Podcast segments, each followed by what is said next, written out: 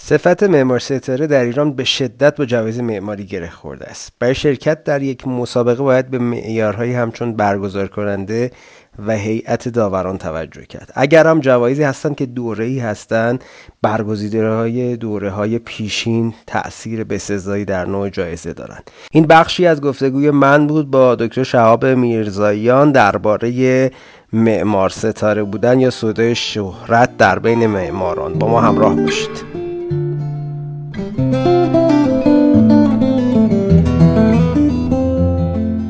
سلام و درود مجدد به همراهان آرگپ اینجا آرگپ پادکست هست و من نوید طاهری هستم. میزبان شما در سیومین اپیزود از پادکست مموری آرگپ خرسندم که بگم امروز ما قریب به 6 هزار نفر subscriber دائم یعنی شنونده دائمی داریم توی صرفا کست باکس اپلیکیشن دیگه هم هست. یه خبر خوبم دارم اون هم رونمایی از وبسایتمون هست با آدرس arcgapodcast.ir که در توضیحات این اپیزود می‌تونید بهش مراجعه کنید. از ویژگی های وبسایت اینه که دوستان ما اونجا یه بخش وبلاگ راه اندازی کردیم که مطالبی رو خارج از صحبت اپیزودها البته مرتبط با اون در اون بارگذاری می‌کنیم. با ما همراه باشید.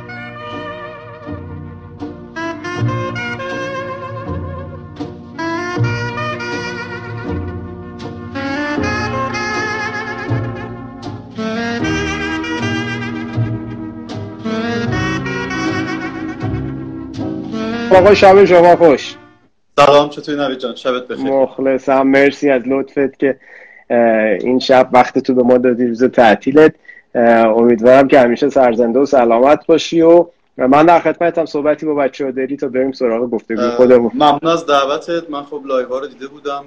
بحث جالبی داشتی با دوستان و امیدوارم در ساعت پیش رو صحبت که با هم داریم برای همه دوستان جذاب باشه. قطعا همینطوره به لطف تو و اون حالا تجربه که من دارم از تسلطت روی بحثای حالا هم تئوری هم عملی قطعا همینطوره. من بهتر ابتدای صحبتمون رو حالا با یه سوال کلی شروع کنم. شب به نظرت اصلا این مفهوم استارشیتکت یا ترجمه فارسیش معمار ستاره تا چه حد این مفهوم به نظر تو واقعیه؟ یعنی عینیت ایرانی هم داره؟ یعنی نمونه ایرانی از این ماجرا داریم. اگه داریم تفسیر خود تعبیر خودت از این داستان رو برای ما بگی. ممنون میشم تا بریم در جریان گفتگو ببینیم چی پیش میاد. خب من فکر می‌کنم یه مقدار این مفهوم معمار ستاره داخل ایران و خارج از ایران با هم فرق می‌کنه. من می‌خوام چند تا مثال بزنم. مثلا توی فیلم لیک که احتمالا هم دیدی یا نه. بله. اونجا خب شاید نزدیک پنج دقیقه از دیالوگای پدر کیانو ریوز که architect بوده و خود کیانو ریوز در مورد فرانک لوید رایت و معماریش و بحث‌های خیلی جالب در مورد اونچه که رایت در مورد معماری فکر می‌کرده. یا من خاطرم هست زمانی که سالها پیش سال 84 خالم که ساکن آمریکا ازش خواستم کتاب مورفوسیس برام بیاره. خیلی جالبه من گفت چرا کتاب رایت رو برات نیارم؟ یعنی یک مهاجر رفته توی کشور دیگه. بدون فرانک لوید رایت رو می‌شناسه. ما اصلا همچین چیزی در ایران نداریم. یعنی ما شاید سالها بعد از اینکه برج آزادی ساخته شد به کمک مستندایی که پخش شد مردم با حسین امانت آشنا شدن به ایران آشنا شدن. برای همین من فکر کنم اون چیزی که ما به عنوان یک معمار ستاره در موردش میگیم تو ایران و خارج از ایران خیلی متفاوته. یا خیلی از کشورها معمار یک مقامی داره که واقعا تاثیرگذاره و توی جامعه و شهر شناخته شده است. من فکر می‌کنم یک همچین چیزی رو هیچ وقت ما توی ایران نداریم. هرچند یه سری از نامای معمارا توی مردم هم شناخته شده هستند. اما اون تأثیری که ما به عنوان یک معمار آوانگارد پیشرو صاحب ایده می‌شناسیم به اون شکل تو ایران جا نیفتاده. شاید به طبع دانشجوی خیلی زیاد معماری و ورودی زیادی که تو رشته معماری داریم که شاید الان بیش از 200 هزار 300 هزار نفر باشه ما شاهد معمارایی هستیم که شاید تو این جامعه حالا چند صد نفری و میلیونی شناخته شده هستن. اون معمار ستاره ای که ما بگیم تاثیرگذاره توی یک کشور توی تاریخ یک کشور اصلا همچین چیزی من فکر می‌کنم تو ایران حداقل نداریم. داریم به سمتش میریم اما حداقل تا الان نداشتیم. درسته. کاملا حالا در تایید این صحبتت خب توی دنیای غرب به قول تو یک سری از معمارهایی که حالا بعد از جنبش حالا مدرنیزم بیشتر شناختنشون دنیای امروز و خیلی از اتفاقات شهرسازی و معماری امروز ما مرهون تغییراتیه که این عزیزان ایجاد کردن. حالا به لطف تکنولوژی و انقلاب صنعتی و خیلی چیزای دیگه توی قبل اصلا کارکرد سارشیتک یه چیز دیگریه که البته خب محصول اون جامعه نئولیبرال هم هست. یعنی اون جامعه می‌خواد یه نفری اون بالا بره هم هم اینو پرستش بکنن. حالا این چقدر تعبیرش تو جامعه ایران که اصلا این مراحل رو ما هنوز طی نکردیم حتی تو لحاظ بسیار تحولات صنعتی انقلاب صنعتی تو ایران به این معنایی که تو غرب اتفاق افتاده اتفاق نیفتاده و ما یه دفعه رسیدیم تو مرحله که دوره مصرفگراییه و همه ما با عادات مصرفگرایی غربی داریم روزامون رو سر می‌کنیم. زندگی اصلا lifestyle مون تیپی شده. و جالب بود داشتم میخوندم شهاب که بعد از اون جنبش حالا بهش میگن جنبش بیلباو یعنی وقتی که فرانک گری میاد توی شهر بیلباو که یه جای تقریبا راکه در لحاظ اقتصادی موزه گوگنهایم رو تاسیس می‌کنه بعد از یه دوره ای از لحاظ اقتصادی اینجا رونق می‌گیره بله. و خب این تأثیری که این آدم می‌ذاره باعث میشه که خب نگاه سرمایه داری به سمت یه سری آدمای آیکونیک حالا شبیه گری و امثال هم که بچه ها خیلی خوب قطعا شنوندهای من و تو این آدم ها رو می‌شناسن جلب بشه. حالا این تعبیر رو ما تو ایران خب به این معنا نداریم. شاید توی یه اسکیل خیلی خیلی خلا اصلا خیلی ضعیفش. بتونیم مثلا جناب دیبا رو بگیم و موزه هنر معاصر. یک دو تا پروژه اینجوری که اینم تاثیر اقتصادی ویژه‌ای نداشته. یعنی تو پایتخت بوده و حالا اون پروژه هم که این چند وقت اینقدر جنجال سرش شد و این داستان ها که بمانه. با این روی کرد ولی تعبیر فکر می‌کنم اکثر بچه ها اینه که ما یه سری معمار ستاره داریم تو ایران. حالا من نمی‌دونم کارکردشون رو چطوری باید تعریف کنیم. شاید تو اینویی که الان مخاطب من و میهمان ما هستی تا خیلی از دوستان دیگه ای که مثلا شاید به صد نفر برسن شناخته شده بالاخره به نوعی متضمن این تعبیره هستن. اگر اون ایرانیزه شده داستان رو بخوای ببینی اون رو چجوری تعبیرش می‌کنه بالاخره یه تعریفی از اون داریم دیگه. حالا جدای غرب اون اتفاقات. من فکر کنم این مفهوم توی ایران یا این صفته اگه بخوایم در مورد ایران بگیم خیلی گره خورده با جایزه های معماری. یعنی یکی از چیزهایی که باعث میشه یک معمار تو ایران دیده بشه جایزه های معماری هست. چون من یه مقدار روند توزیع کار توی ایران متفاوت شاید باشه با جاهای دیگه. یعنی ما معمولا حتی این کسایی که به عنوان معمار ستاره حالا اگه تو ایران بشناسیم به غیر از نیم دهه اخیر هیچ وقت تو پروژه های پابلیک نقشی نداشتن. یعنی پروژه های بزرگ و تاثیرگذار ما توی ایران معمولا از مجراهایی تعریف می‌شد که خیلی این قشر از معمارا که عموما جوان هم هستن یعنی 50 سال و به پایین هستن خیلی اصطلاحا بازی داده نمی‌شدن. شاید تو سالهای اخیر بوده چند تا پروژه مثلا سینما یا با فرهنگی. دقیقا یا پروژه فرهنگی مقدار تعریف شد که اونم باز به خاطر آدم هایی بود که توی دوره خاصی توی مثلا توسعه فضاهای فرهنگی به عنوان مدیر یه نقشی پیدا کردن و خواستن. وگرنه به عنوان یک سیستم یا یک روند سیستماتیکی که تعریف بشه و اصطلاحا معمارا به بازی گرفته بشن به اون شکل واقعا توی ایران نیست. و معمولا یک معمار باید خیلی تلاش بکنه خیلی کار بکنه. یک مقداری هم شاید چاشنی شانس همراهش باشه تا بتونه تو این جایزه ها دیده بشه و اقبال اینو داشته باشه که در واقع اینجور پروژه ها رو بخوره. یک اتفاقا در مورد بیلبائو مثال زدی. تجربه خود من بود که من برازان نجفیان که رفته بودیم تو بیلبائو گم شدیم و اتفاقی رفتیم توی ساختمونی که فرهنگی بود و خیلی سختم آدما رو راه می‌دادن. همین که ما گفتیم آرشیتکت هستیم خیلی برخورد خوبی با ما کردن و یه خانومی که کلی اطلاعات در مورد معماری اونجا بود داشت و گفت مثلا مترو اینجا رو نورمن فاستر طراحی کرده فلان پل و کالاتراوا طراحی کرده. ازش پرسیدم که شما معماری خوندی؟ گفت نه همه ما تو بیلبائو می‌شناسیم این آدما رو. یعنی همون چیزی که گفتی یک معمار با پروژه‌ای که تعریف کرده بود و به تبع اون معمارای بعدی که اومده بودن انقدر حساسیت جامعه بالا رفته بود که پیگیر معماری بودن و معمارای مطرحی که تو شهرشون کار می‌کردن رو کامل میشناختن. این فکر می‌کنم کار معمار رو هم خیلی سخت می‌کنه. یعنی باعث میشه که در در واقع یه بوته نقد عمومی قرار بگیره و برای همینه که شاید اون رسالت اجتماعی معمار باعث میشه که توی یک شهر خیلی مورد سنجش قرار بگیره مورد نقد قرار بگیره و همین باعث میشه که معمار در واقع جامپ کنه به یه لول بالاتر وقتی موفق بشه تو اون عرصه. خب بعد حالا بحث تو قطع نکنم. یه حرف راجع به جایزه زدی. اینو تو پرانتز بعد بهش برمیگردیم. چون فکر کنم که از معدود معمارایی هستی که واکنش نشون دادی تو این یکی دو سال اخیر به رویدادهای جایزه های داخلی ایران. اینو حتما بهش برمیگردیم. یادمون نره می‌ذاریم آخر. و من تو ادامه داستان اینطوری می‌خوام بگم بهت که پس تو یه سنجه می‌بینی یه سنگ محک می‌بینی که به نظر جایزه های داخلی ایران شده اون سنگ محک یعنی میزان اعتبار و ارزش گذاری این جایزه بوده که خب حالا تو این شاید بگم چند سال اخیر جایزه بین المللی هم به این بعد اضافه بکنیم دیگه. یعنی دیگه فقط جایزه داخلی نیستن.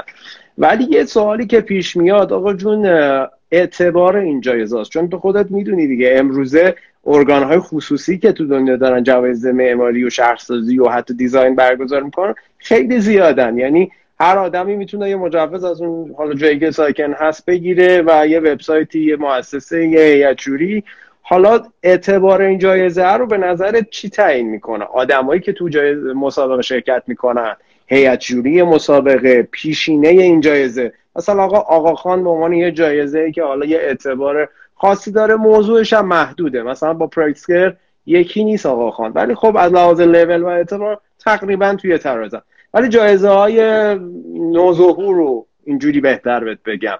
اینا رو با چی سنجش می‌کنی؟ یعنی خودت الان اگه بخوای بری شرکت کنی ترجیحت کدومه اعتبار رو به کی میبخشی؟ چطوری ماجرا؟ چون شاید بر بچه های زای گنگ باشه این داستان.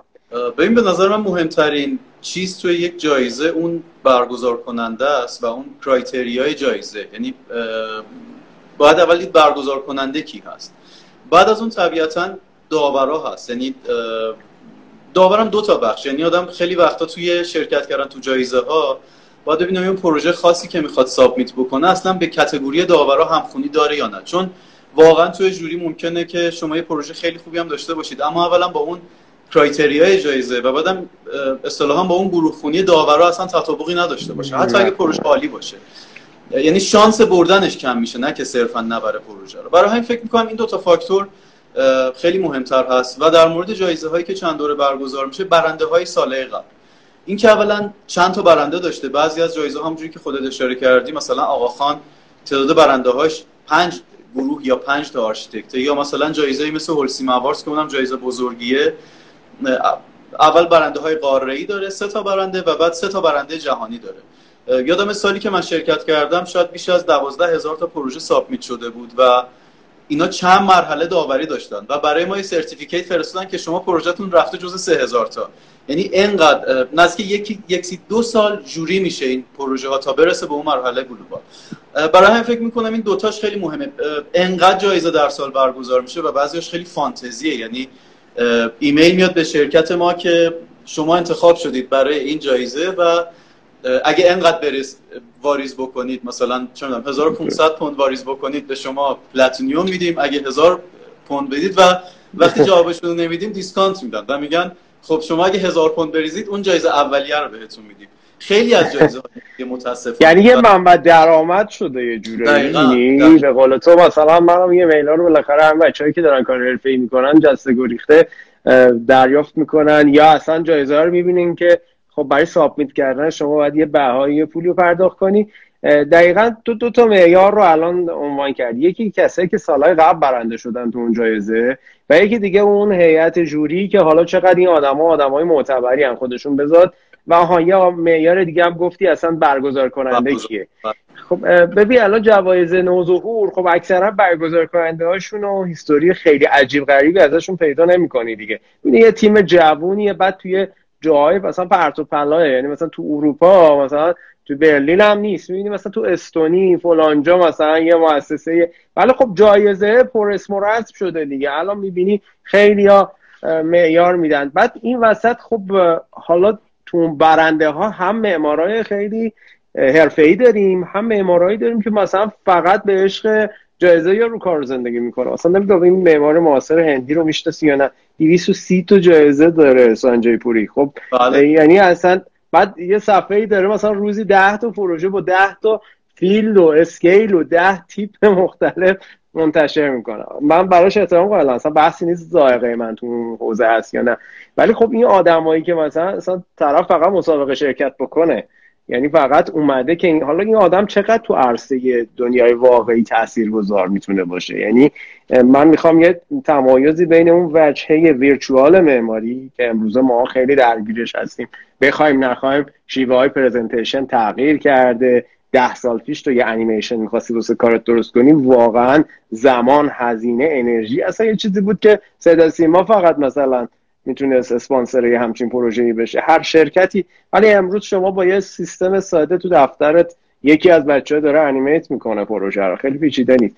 حالا اینجا این بحث اعتبار پیش میاد. یعنی اگر تو حق انتخاب داشته باشی و به عنوان یه starchitect حالا یه جایی مطرح شدی. از یه جایی به بعد باز میری تو این field جایزه های خودت ادامه بدی یا دیگه اینجا انتخاب می‌کنی حداقل. یه اتفاق اون تیپی میفته انتخاب می‌خوام ببینم شهاب چیه اگر من می‌خوام مثلا از زبان تو بشنوم. ترجیح من اینه که توی جایزه هایی باشه که احساس کنیم یه اعتباری اضافه می‌کنه به ما. خب شاید تعدادشون هم زیاد نیست. یعنی طبیعتا الان اولا بعضی از جایزه ها معتبرن اما با توجه به روندی که عرض می‌کنن. شرکت تو این مسابقه خیلی گرونه و تو این جایزه ها مثلا WAF اون سالی که من رفتم می‌شد 2000 یورو اون موقع یورو نزدیک 5000 تومان بود و احساس می‌کردی که داری یک marketing 10 میلیون تومانی انجام میدی. اما امروز این marketing نزدیک 100 میلیون. 100 میلیون دقیقاً.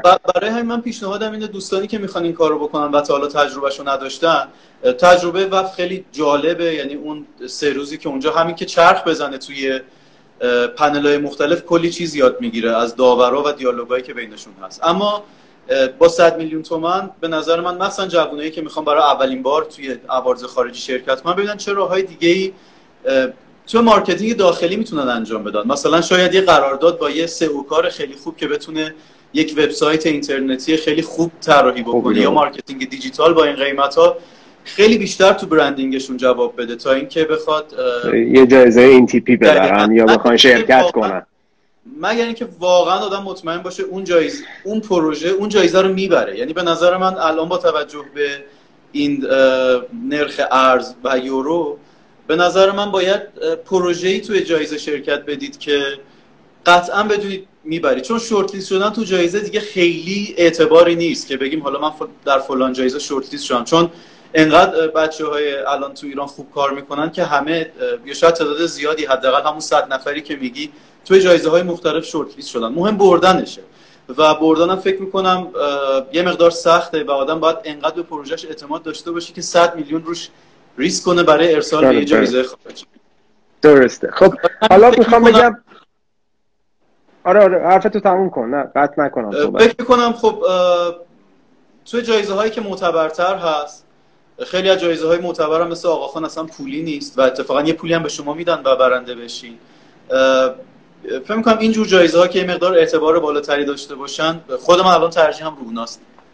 دقیقا. خب البته همونطور که خودت اشاره کردی بعضی از این جوایز رو خب طبعا شاید یه گروه جوان تازه کار اون پشوانه تئوریک یا کار حرفه ای رو اونقدر نداره. مثلا بدونی آقا خان حالا ممکنه اصلا یه موقعی شما می‌بینی به یه پروژه جایزه آقا خان تعلق گرفته که اصلا اسکیلش در حد یه فضای چهار در چهاره یعنی انقدر scale مثلا big scale. بچه فکر نکنه حتما باید یه شهر طراحی کنی تا آقا خان ببری. ولی خب واقعیتش اینه که خیلی دیگه باید توی یه category این personalize شده باشه و خاص باشه و سخته برای گروه های کم تجربه. من حرف رو گم نکنم بچههایی که چون شاید تو live ما یه روز داشتم با یه دوستی صحبت میگم گفتم اینه یه رودخونه است. یه رودخونه همیشه آب توش هست ولی الزاما این آبی که الان هست اونی که یه دقیقه پیش بوده نیست. بنابراین بچه‌ای که الان به گفتگوی ما اضافه میشن ما با شهاب از این صحبت کردیم که یه سنجه هایی برای اینکه بفهمیم یه معماری تو level starchitect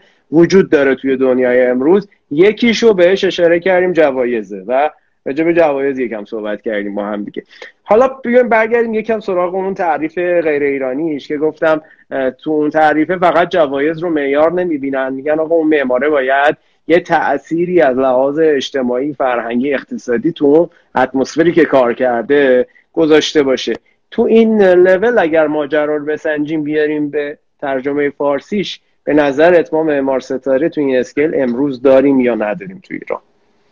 کسی که تونسته این تاثیرات رو بگذاره توی حالا توی روند و نه یک بار توی پروژه. مثلا تو 20 سال کار حرفه ای قطعا داریم. خب خیلی از معمارا هستن که به نظر من کاراشون ارزشمنده و تونستن حالا بعضا فضاهای کیفی درست بکنن که وقتی مخاطب تو فضاها قرار می‌گیره و مقایسه می‌کنه با فضاهای دیگه ساخته شده ترجیح میده اون فضا رو.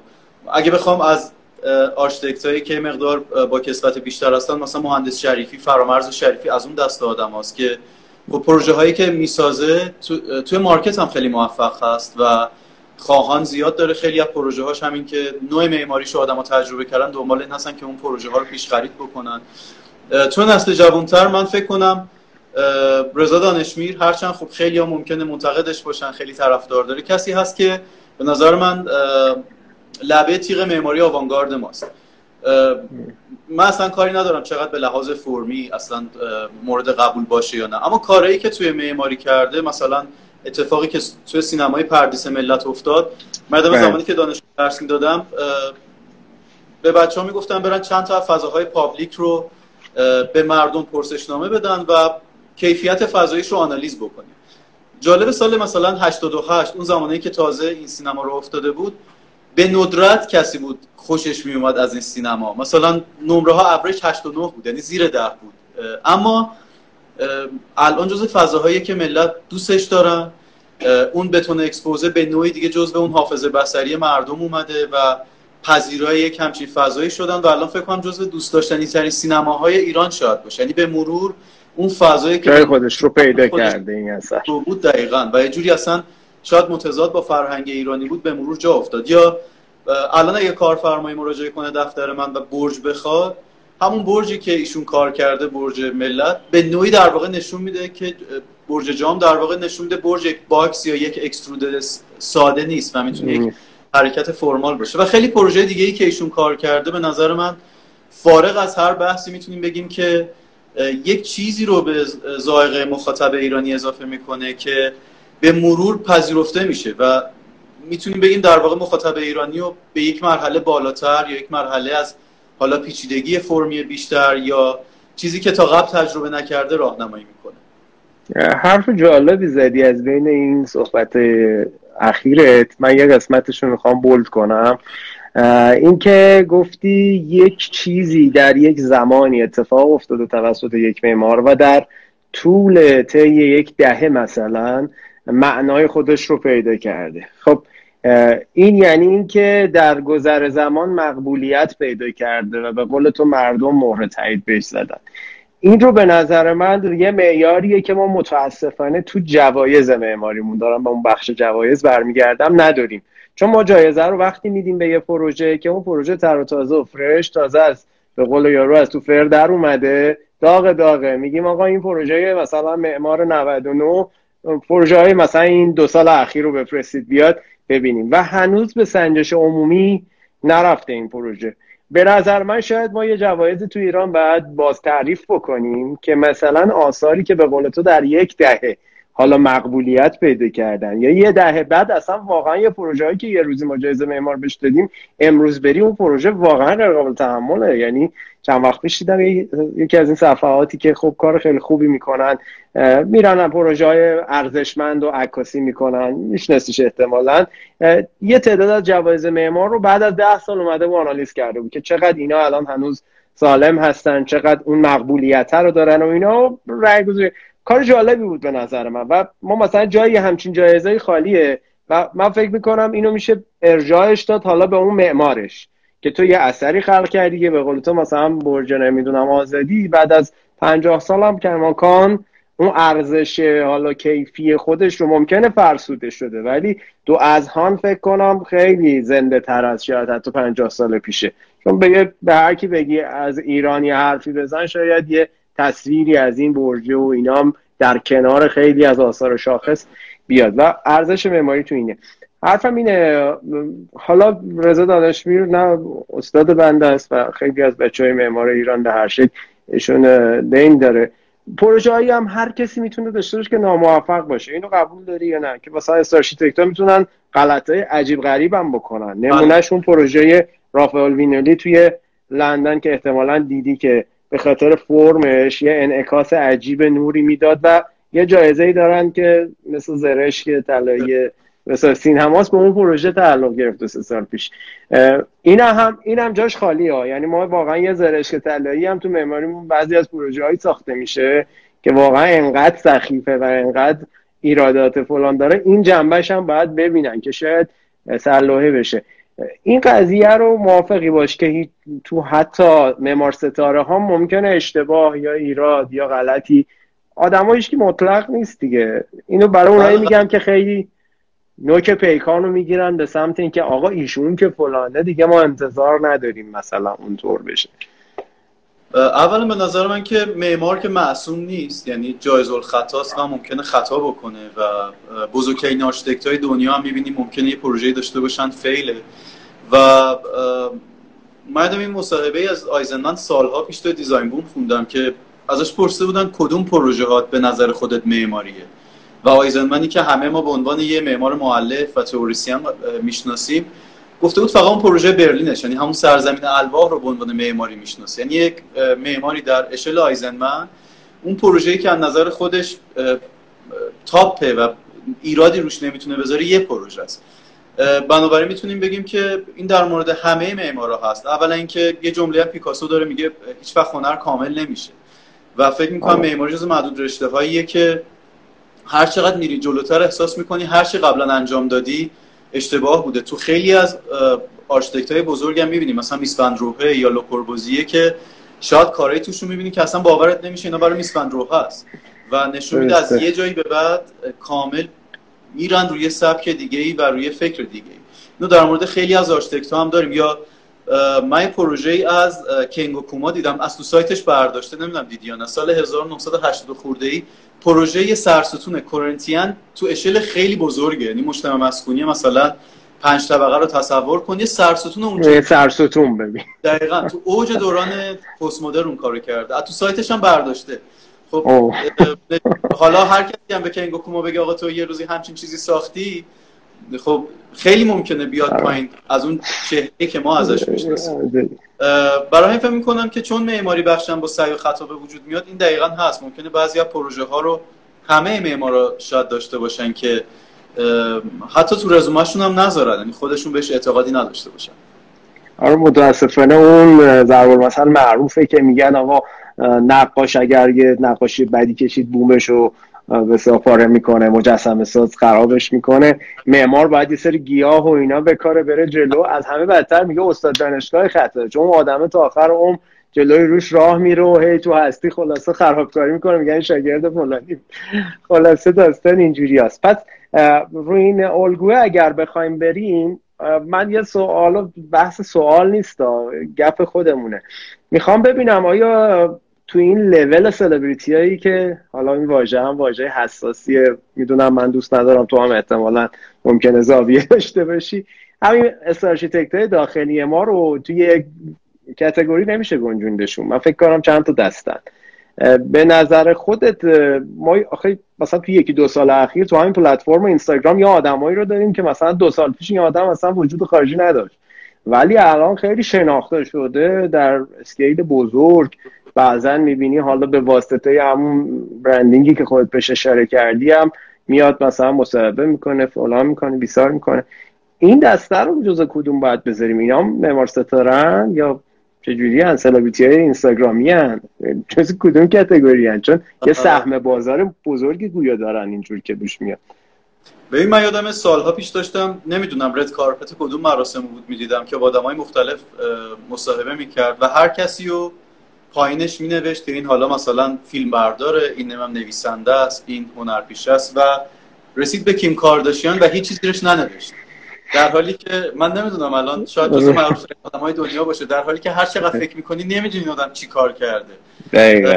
من بزرگترین مثالیه که میشه زد. به نظر من ایرادی هم نداره. یعنی بعضیا خب روح زمانه رو خیلی خوب می‌شناسن و به واسطه اون روح زمانه می‌تونن مسلط شن به این جریان.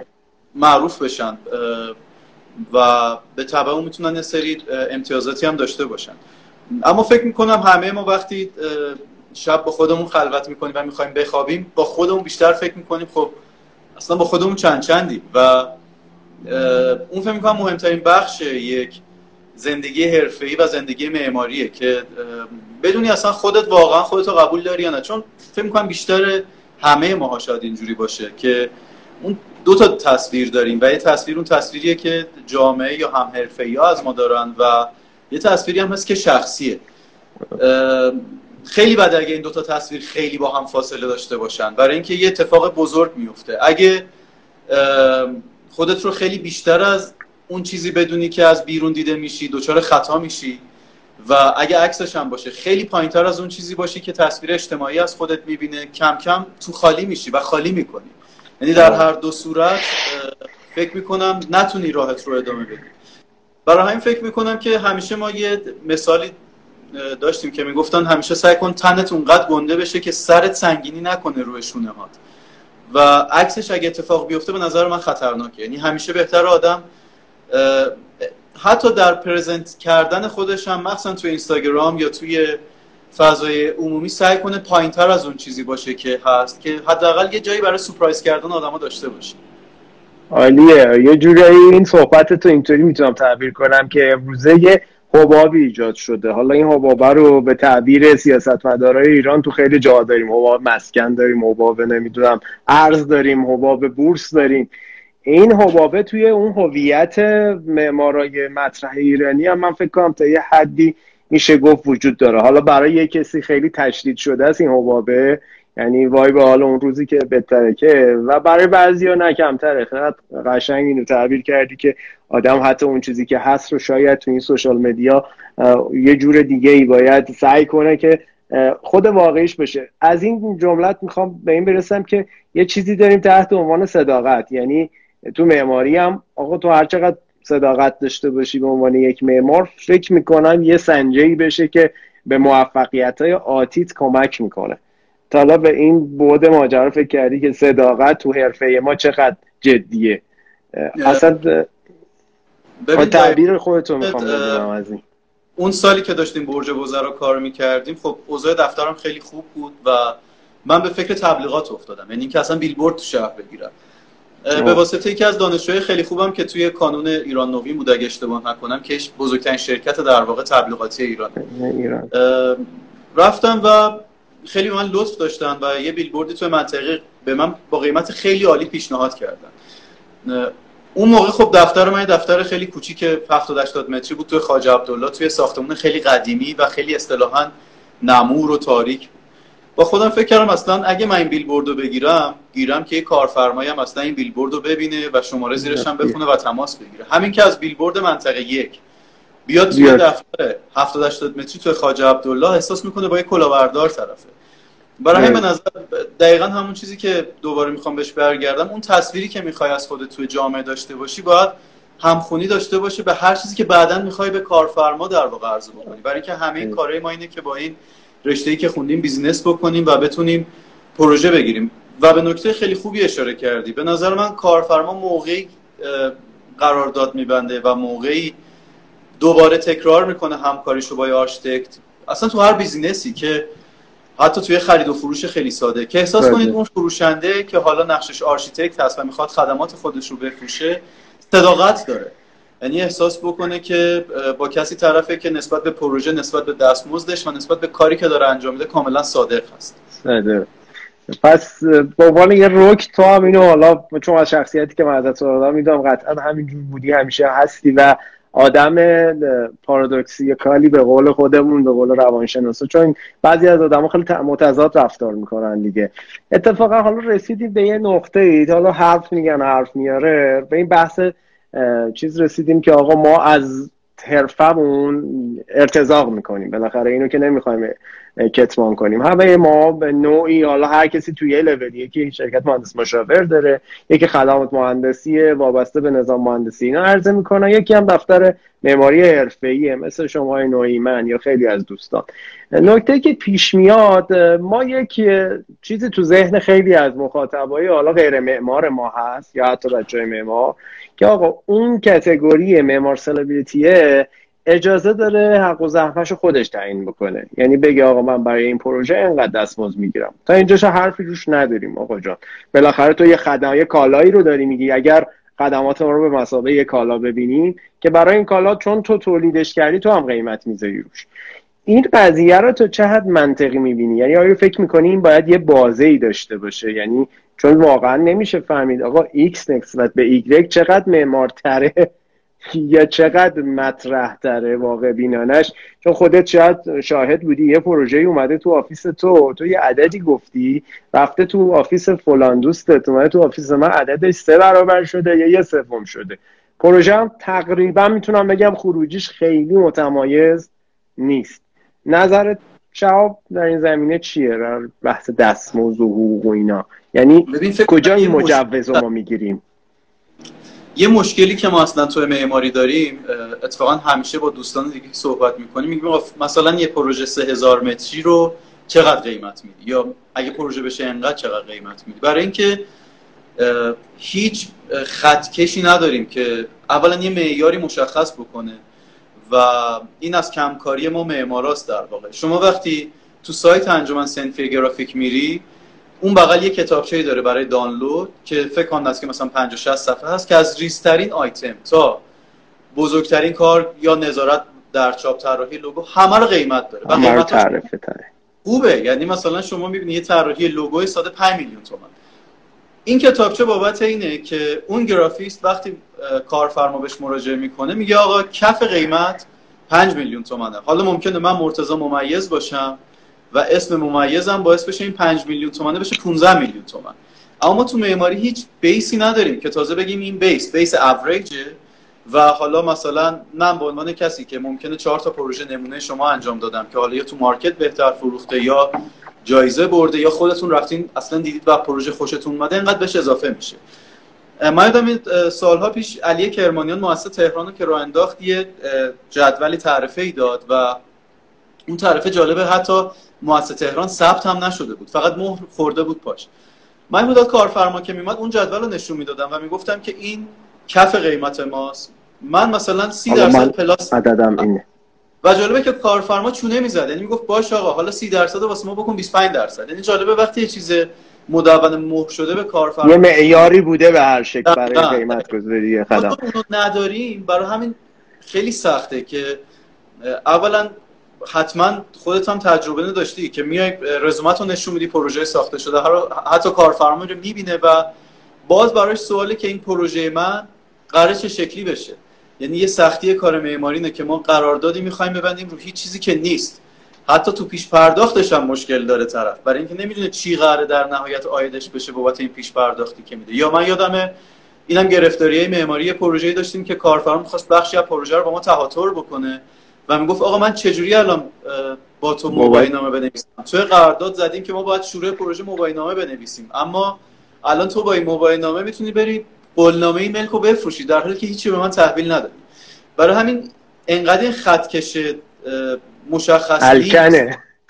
دقیقا خیلی کارفرما باید اعتقاد پیدا بکنه به آرشیتکت و حتی به لحاظ اخلاقی هم با اون آرشیتکت match بشه که وقتی مقایسه می‌کنه که داره دو برابر یا حتی پنجاه درصد پول بیشتر میده با رضایت اون قرارداد رو امضا بکنه و ببنده. یعنی تو این قضیه رو بر مبتنی بر اعتماد بین کارفرما و آرشیتکت می‌بینی. بله. من می‌خواستم ببینم آیا این قضیه از اون جنبه archistar شدنه می‌تونه وام بگیره؟ چون آخه ببین واقعا سر و ته نداره. یعنی بهت بگم که در حد اگه آقا ده نفر بگیم آقا این ده تا تاپ مثلا کتگوری ویلایی هن توی ایران عین ده نفر یه عددی میدن که هیچ ربطی دیگه خودت تو گفتگوهای شخصی آقا من مثلا شب این اومده اومده اینقدر دادم. نه مثلا من تو دفتر اینجوری. ولی خب از یه طرف هم ما یه سازمان خیلی مریض ناقص نصف نیمه ای داریم. اسمش هم که ربطی به ما نداره ساخت عنوان نظام مهندسی ساختمان. راجب ساختمان فقط صرفا کار می‌کنه. بعد اونم یه تعرفه هایی داره که از واقعیت کار ای خیلی دوره. یعنی به قولی اگر بخوای مثلا بسنجی شاید یک صدم بازار ریل هم نیست اون قیمت گذاری و حتی گمراه کننده است. برای اینکه کارفرما شده اومده دفتر ما ما قیمتی بهش دادیم و گفته که تو جدول نظام مهندسی چهار رشتهش میشه 40 متری 40 هزار تومن. شما داری مثلا 5 برابر تعرفه نظام مهندسی میگی. در حالی که می‌دونیم ما تا بیایم بهش ثابت کنیم. اون شرح خدمات. اشتباه نیست جدول نظام مهندسی اتفاقا سازش بد نیست. مثلا برای یه کار شاید 4000 متری متری 15000 تومان باشه که عدد کمی برای دستمزد طراحی سازه نیست. اما معماریش خیلی پایینه. حالا به اون کارفرما بگی بابا این معماری یک معماریه که تو فقط باش می‌تونی بری جواز شهرداری بگیری. قیمتش برای اونه پروژه‌ای که بخواد فاز دو بشه طراحی داخلی بشه ارزش افزوده روش بیاد انقدر قیمتش با این متفاوته که نمیشه. برای همین جدول نظام مهندسی مقدار تو فاز معماریش. یعنی من توی برق و مکانیک یا توی سازه اتفاقا بله. خیلی جاها باعث میشه شما شارژ بخش دیگه بیاد بالا. برای اینکه عرف بله. طراحی سازه شاید متری مثلا 6 تومن 8 تومن باشه. تو اون جدول که می‌زنی می‌بینی 15 16 تومن در میاد. اما توی هر چند مبلغ خیلی پایینه یعنی آخه حالا من می‌خوام وسط صحبتت بپرم بگم بچه های سازه هم اعتقاد دارن برای یه کار محاسبه شده یه دقیق و سری سازی نشده اون بله. عدد پایینه و تا یه بله. جاهایش هم من واقعا موافقم چون مثلا آقا من یه پروژه ایکسی چند وقت پیش داشتم خب این بنده خدا یک ماه و نیم داشت روی این در حالتی که می‌گفت من روی این متراژی که این ویلای تو داره یه روزه این پروژه رو میبندم. الان یک ماه و نیمه دارم خلاصه آنالیز می‌کنم که مثلا آقا نمی‌دونم ستونای من ارتفاعش تو برابر بشه فلان تیر مثلا اجرا نشه یه جایی نمی‌دونم چیزایی که حالا مال بچه سازه ولی حرف تو به صورت کلی من فکر کنم اون گنگه هستن یعنی شرح خدمات دقیقی ننوشته این بابتش آره این این یه ایراد اصلیه و یه چیز دیگه حالا که داشتی می‌گفتی تو صحبت ها تو این شرح خدمات ها یه چیزی هست که نانوشته است. اونم ارزش افزوده اسم بعضی از آرشیتکت ها پای یه پروژه. آقا. دور نریم ما. یکی از معمارایی که خیلی از مای جامعه حرفه ای اصلا اسم ایشون رو نمیاریم تو منطقه یک و دو سه تهران اسمش تو هر متر زمین باعث میشه که مثلا آقا سی درصد گرونتر بفروشه اون پروژه. خب این اگه این کار کرده starchitect نیست پس چی کار کرده؟ یعنی یه جایی از ماجرا باید بگیم که آقا اون دستمزد زمانی می‌تونه حالا یه مقدار اعتبار بیشتر بگیره که واقعا اسم من آرشیتکت اون پایینه. سرمایه گذار رو هم چون تو غرب واقعا اینه. یعنی اگر یه کسی توی نمی‌دونم فلانجا میره سراغ مثلا SOM میره سراغ نمی‌دونم لیبسکین فلان بیسار تموم شده پروژه عددی که اونجا تعریف میشه یه چیز عجیب غریبی هم به فروش می‌رسه. یعنی سرمایه گذار داره اون بعد ماجرا رو هم می‌بینه. تو ایران چقدر این واقعیت داره؟ یعنی اگه واقعا یه کسی سه برابر مثلا عرف می‌گیره واقعا خروجیش هم سه برابر به نظره؟ یعنی تو بازار سه برابر میفروشه؟ ببین خب قطعا همینجوری هست. یعنی یک سری اسمایی توی مارکت هست که باعث میشه اون کالا در واقع گرونتر فروخته بشه به واسطه اون برن. یه چیز دیگه هم که هست بعضی از کارفرماها مخصوصا توی این 4 5 سال اخیر دوست دارن پروژهشون جایزه ببره. یعنی دفتر ما هم بعضا اومدن که ما فلان پروژهمون رو فرستادیم تو جایزه. جایزه نبرد. حالا از شانس ما اون سال ما جایزه گرفتیم. مثلا جایزه معمار بوده و اومدن دفتر ما و می‌گفتن ما پروژه می‌خوایم که جایزه ببره. حالا پروژه مثلا پروژه ویلایی بوده یا یه پروژه تجاری بوده و اون رو به عنوان یک برندینگ برای خود برای پروژه می‌دیدن که اگه مثلا این پروژهشون جایزه ببره تو مارکت هم می‌تونن بگن که آقای مثلا این جایزه های داخلی و این جایزه های خارجی رو برده. خیلی جالبه که یکیشون هم به من می‌گفت اگه میشینه تو قرارداد بیارید که اگه شما رتبه مثلا سوم بیارید انقدر جریمه میشید؟ اگه رتبه بعد بهش گفتم ببین اولا که من نمی‌دونم پروژه کی تموم میشه. بعد بفرستیم جایزه کیا داورم بعد نمی‌دونم که پسر خاله من نیستن که. ممکن اصلا پروژه جایزه نگیره. من نمی‌تونم زیر بار همچین چیزی تو قرارداد برم که به شرط مثلا جایزه بردن. اینقدر کسر میشه اینقدر اضافه میشه. برای همین کارفرما هم دنبال همچین چیزی هستن که پروژهشون پروژه حالا من می‌تونم اینجوری بگم که کیفیت بهتری داشته باشه که توی مارکت بهتر فروش بره. حالا بعضیا اسمشون خیلی برنده و باعث میشه که راحتتر این کار رو انجام بدن. بعضیا باید پروژه هاشون ساخته بشه و نشون بدن که این پروژه توی مارکت موفق هست و بعدا تو پروژه های بعدیشون هم بتونن با مثال زدن اون دستمزد خودشون ببرن بالا. این اشکالی هم نداره. برای اینکه موقع هست من به کارفرماها میگم البته الان پراید هم دیگه 100 میلیون شده تقریبا. اما بهشون می‌گفتم که شما یه موقع پراید می‌خوای سوار شی و یه موقع پورش سوار میشی. وقتی پورش می‌خوای سوار شی باید طبیعتا پول پورش هم بدی نمی‌تونی با پول بشی. آره این مشکل این مشکل اغلب کارفرماهایی هست که با اون بودجه محدود می‌خوان پورش سوار بشن. این درش اصلا هیچ شکی نیست. یه حالا کلیتی رو پس اگر بهش برسیم من تنها چیزی رو که تو market ایرانی یه ذره جاش خالی می‌بینم حقیقتا اون بود مسئولیت اجتماعی معماره. یعنی به ما الان starchitect ایی داریم که توی لولی که به قول گفتنی حرفشون خونده میشه. مثال دارم میگم. و یعنی اگر شهاب بیاد فردا یه چیزی مثلا استوری کنه تو همین page ش یه خیلی عظیمی از آدم های متخصص یا مرتبط با حرفه ما ممکنه اینو بخونن. پس این می‌تونه اثرگذار بشه تو خیلی جا. اینو یه ذره من فکر کنم مثلا تو دنیا اینطوری هست دیگه. یعنی اگر اون هم آیزن که مثال زدیم واقعا تو عرصه هایی می‌بینی کار کرده. یا بعضی جاها پروژه رو حتی حاضر شده پول نگیره و انجام بده که این جنبه از بود کارش قرار بده.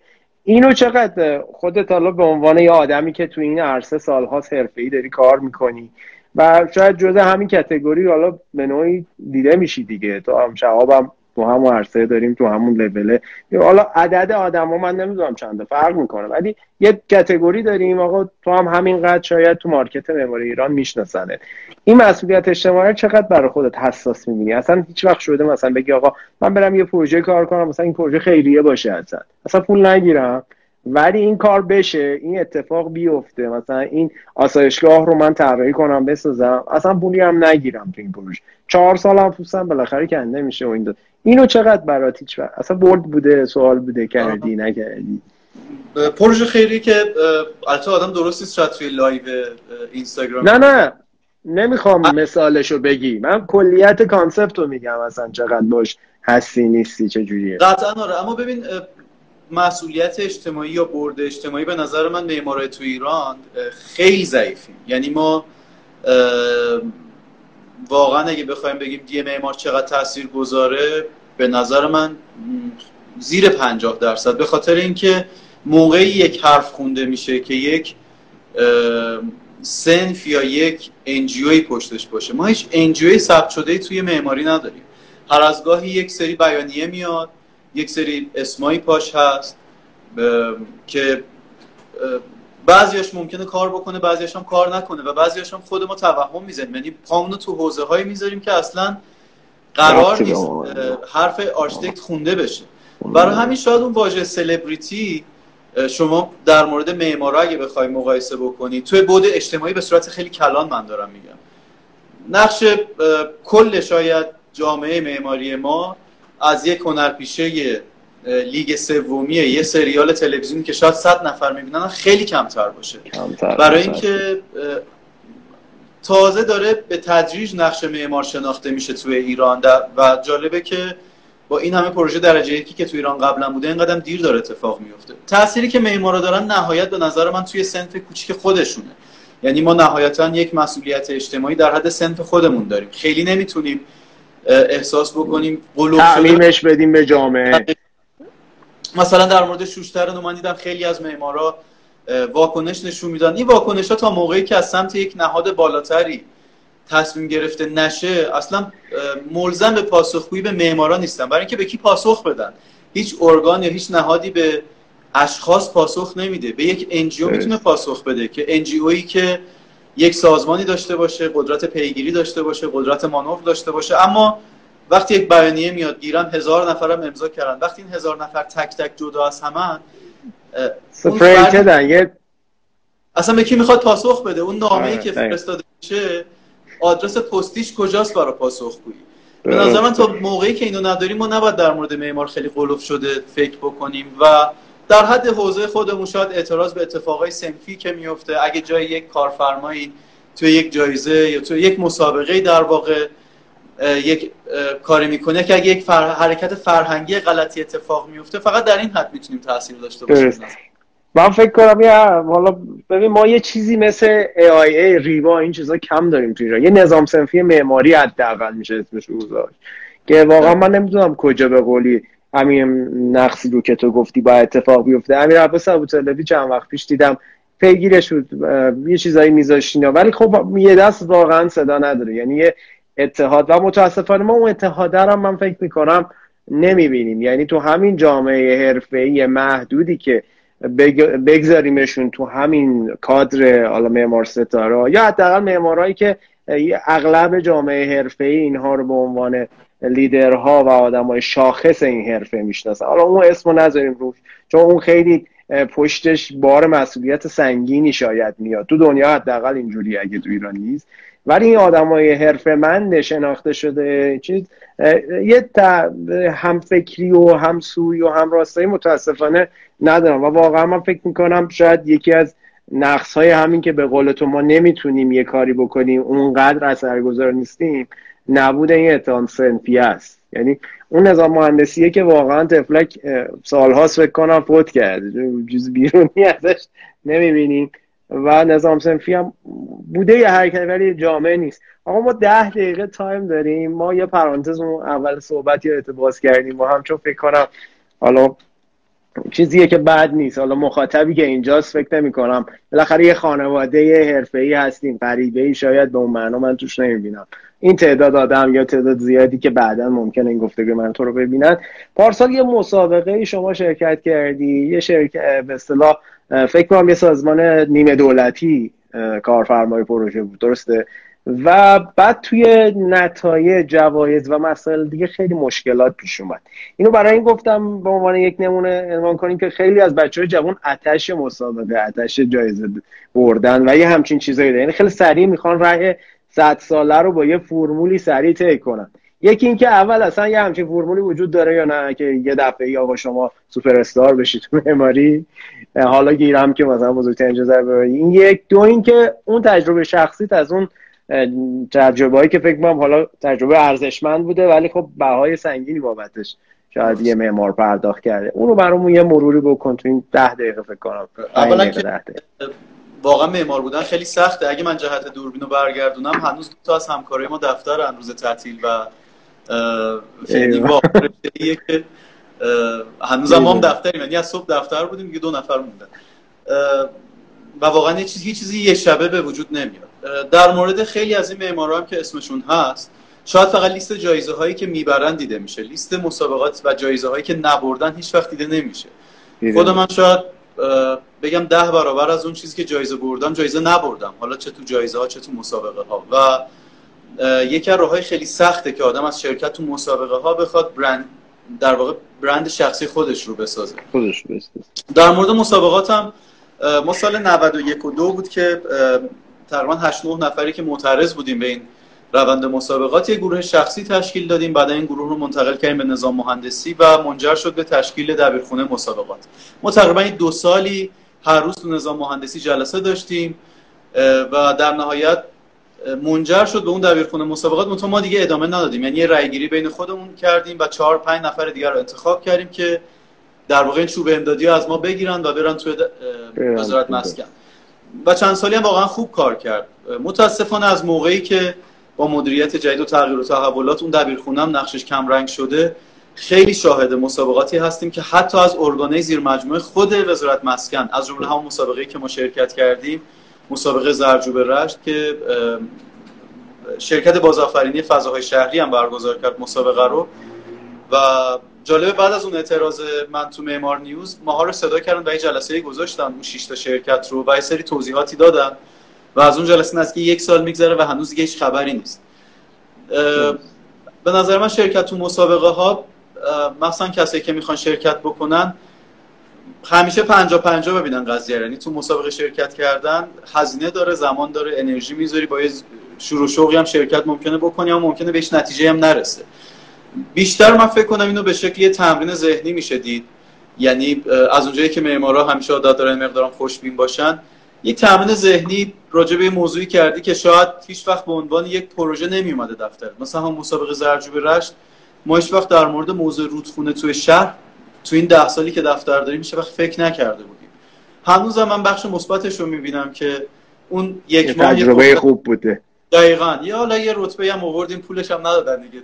توی خیلی از پروژه هایی هم که شرکت می‌کنیم حتی قرارداد میبندیم تهش ممکنه بخشی از اون حق و زحمه دریافت نشه. برای همین واسه اینکه آدم به خودش روحیه بده و خورد نشه می‌تونه از این دیدم نگاه بکنه به قضیه. خیلی عالی شب جان واقعا مرسی صحبتت. فکر می‌کنم حالا برای خیلی از بچههایی که همراهن با ما توی این گپ و گفت و خب ممکنه تو این مسیر یه راهی رو بخوان برن که تو این ده 15 سالی که مثلا من نوعی تو تجربه کرده تلخی شدیده سختی شدیده شکست خورده بارها و دوباره مثلا روی پاش ایستاده. حداقل شنیدن این تجربه ها شنیدن این صحبت از زبان شهاب مثلا میرزاییان براشون می‌تونه کمک کنه که اون راه اشتباه رو اقلا نرم. فکر نکنن که این داستان. و حرف قشنگتری که حالا می‌خوام بهش ارجاع بدم تو جمله قبلیمون با هم مرور کردیم این که آقا این راه یه راه پر از مرارت و سختی و رنج و اینهاست ولی من فکر کنم اگه به قول آرمین دانشگر تو اولین اپیزود این فصل جدید گفت با عاشق این حرفه باشی تا همه این چیزها برات شیرین بشه و اصلا دیگه نبینیش اصلا سختی نبینی. روز جمعه ساعت ده شب مثلا هنوز توی دفتر کار کنی و لذت ببری ازش در سطح اگه چیزی هست دیگه مجبوری چون کار دیگه ای بلد نیستیم. شاید اگه من تعمیر خودرو بلد بودم الان تعمیرگاه می‌زدم.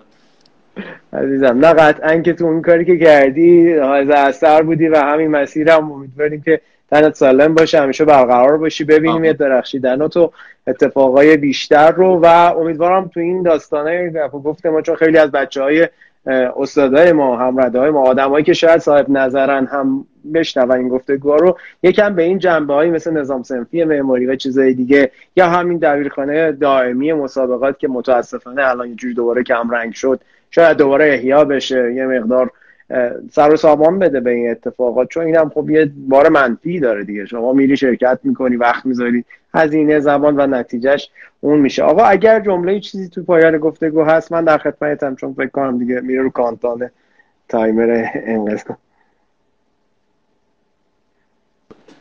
آره آره. نه هیچی گفتم. اگر جمله چیزی در پایان گفتگو داری ما میشنویم آقا جون. ممنون از دعوتت. خیلی خوشحال شدم که شب جمعه رو با هم بودیم و امیدوارم دوستانی هم که همراه بودن استفاده کرده باشن از این صحبت های ما. آقا مخلصی من که لذت بردم و امیدوارم همراهامون هم همین حس رو داشته باشن. دمت گرم شب جان. ان که ببینیم اتفاقا این دوره پسا کرونا رو با سلامت طی بکنن همه آدما و ان دوباره برگردیم به روتین زندگی و این داستانا. شبت خوش خیلی مخلصیم. متشکرم. خدا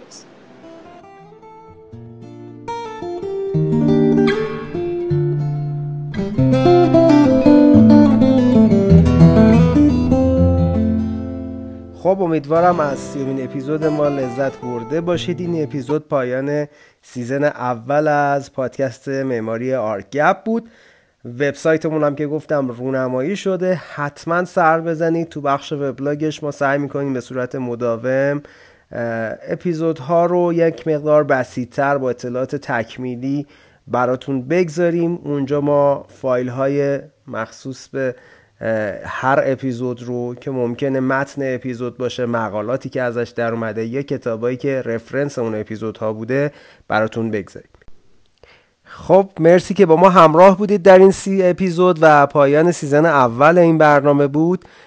از هر جایی که دارید به آرگپ گوش می‌دید خوشحال میشیم که نظراتتون رو هم در رابطه با اون مکتوب بکنید. پاینده باشید و برقرار هفته اول بهمن ماه هست که این اپیزود داره منتشر میشه. و به وبسایت ما هم یادتون نره سر بزنید